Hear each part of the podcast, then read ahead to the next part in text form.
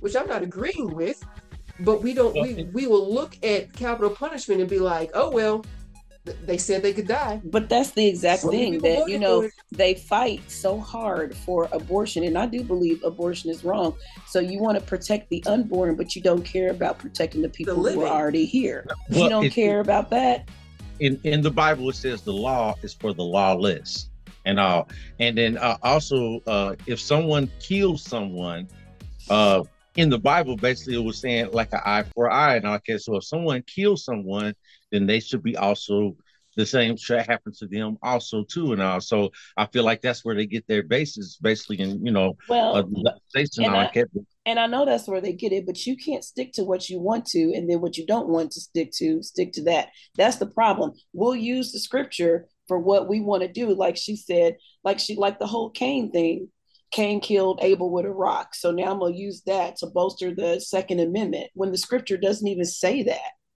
And so mm-hmm. that's my issue is you're taking the word of God and you use it for what you want to use it for, but and then ignore it when it's not convenient. Like Jocelyn said, you know, the Bible talks about that we're supposed to care about all kinds of life, foreigners.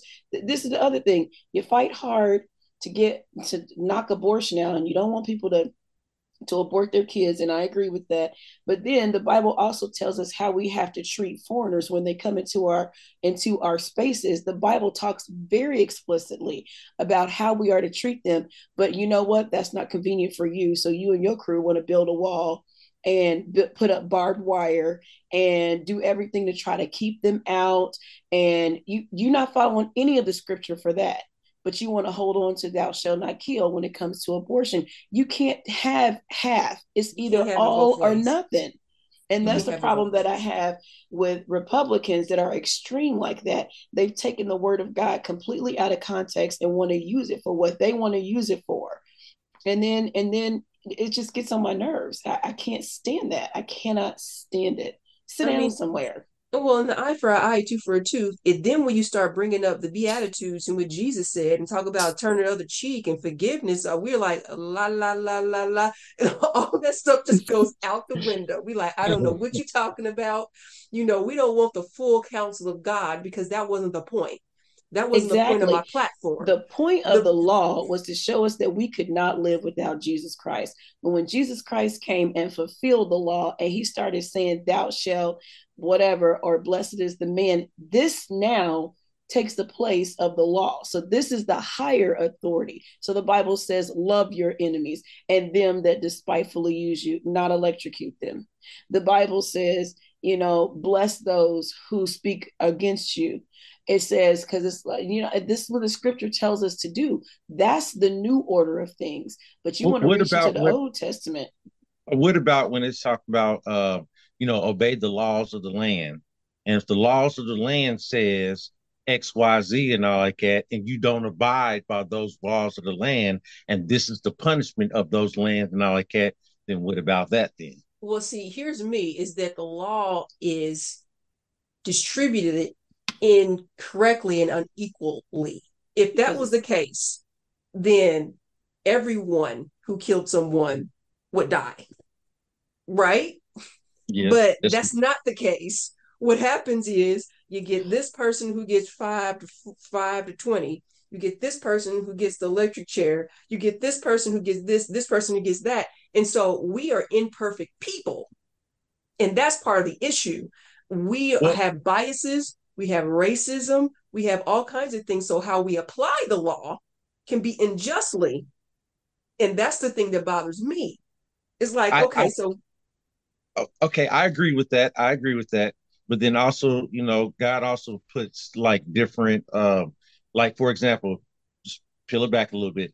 He gives um, doctors the know-how to do to work on your body and all Okay. He gives lawyers and all like that intellectual to break down cases and stuff like that. If he can bless different people with these different skills to make these decisions and all, then uh, why not use those same things to uh, de- define like, well, this was an accidental kill. So, you know, or like this person accidentally killed this person for one reason. I know it can happen. It can happen. Uh, uh, well, this person shouldn't be put to death because of this accidental thing, but this person did it intentionally because of the intellectual that lawyers and the guy that blessed lawyers with and I get to know how now to do this thing and all I get to prove that hey, this person did this intentionally and all like that. That's why this law should apply to that or this, that, and the other, and all. Well, you know? even the scripture goes back to that because when it says "Thou shalt not kill," if you look up the word for "kill," it's an intentional murder. I'm not talking about you was driving down the street and somebody stumbled in front of you and you hit them and you accidentally killed them or whatever. I'm not talking about that. When the scripture talks about "Thou shalt not kill," it's to intentionally do this. It's not. It's talking about murder, not you accidentally set the house on fire and killed your kid or whatever. It's not talking about that. And well, I think I mean, that's the thing still, that people don't still, want to look at. Um, even still with that, like even if you, I think there's some people who are applying the law with a lot of pride in their heart, and what they want is convictions. If somebody died, somebody got to pay, and it doesn't matter their intent. It doesn't matter any any of those things. They're just trying to get convictions. They're trying to keep a record that's that's clear that says, you know, I got 100 convictions at 100 uh, cases, and it, a lot of this stuff is pride. This is why it takes so long to get something overturned in the justice system, is because there's a whole bunch of people with a whole bunch of pride that that even though the evidence is complete opposite of everything that would suggest that this person's guilty, they're going to stand on a platform to try to convict that person anyway because they've already started down this road. And I so agree. you need to get like hire new attorneys. You got to get the uh, what's that Innocence Project to get involved. You got to get all, 25 years later we can get this thing overturned because somebody's pride way back in the day refused to listen to you or refused to listen to the evidence. And even after it's presented after 25 years, you still got to fight it. In some in some ways, the justice system will make you keep the conviction on record, even though you never did this. I agree with that. And yeah. I'm like, what it's I don't know. I just I kind of feel like when it comes down to the law, we apply it unequally. We just you can't uh, help it because you're human. Right. And we're just like, hey, you know what? Somebody the died. only one that can beat out justice is God. That's is it. it. Is it. I that's just it. I don't know. So I don't I, like so to back to our original point about politics, that's why I don't I don't when you get to Republicans and this the, the platform they stand on, they they try to stand on the platform. I won't say all of them. I don't know.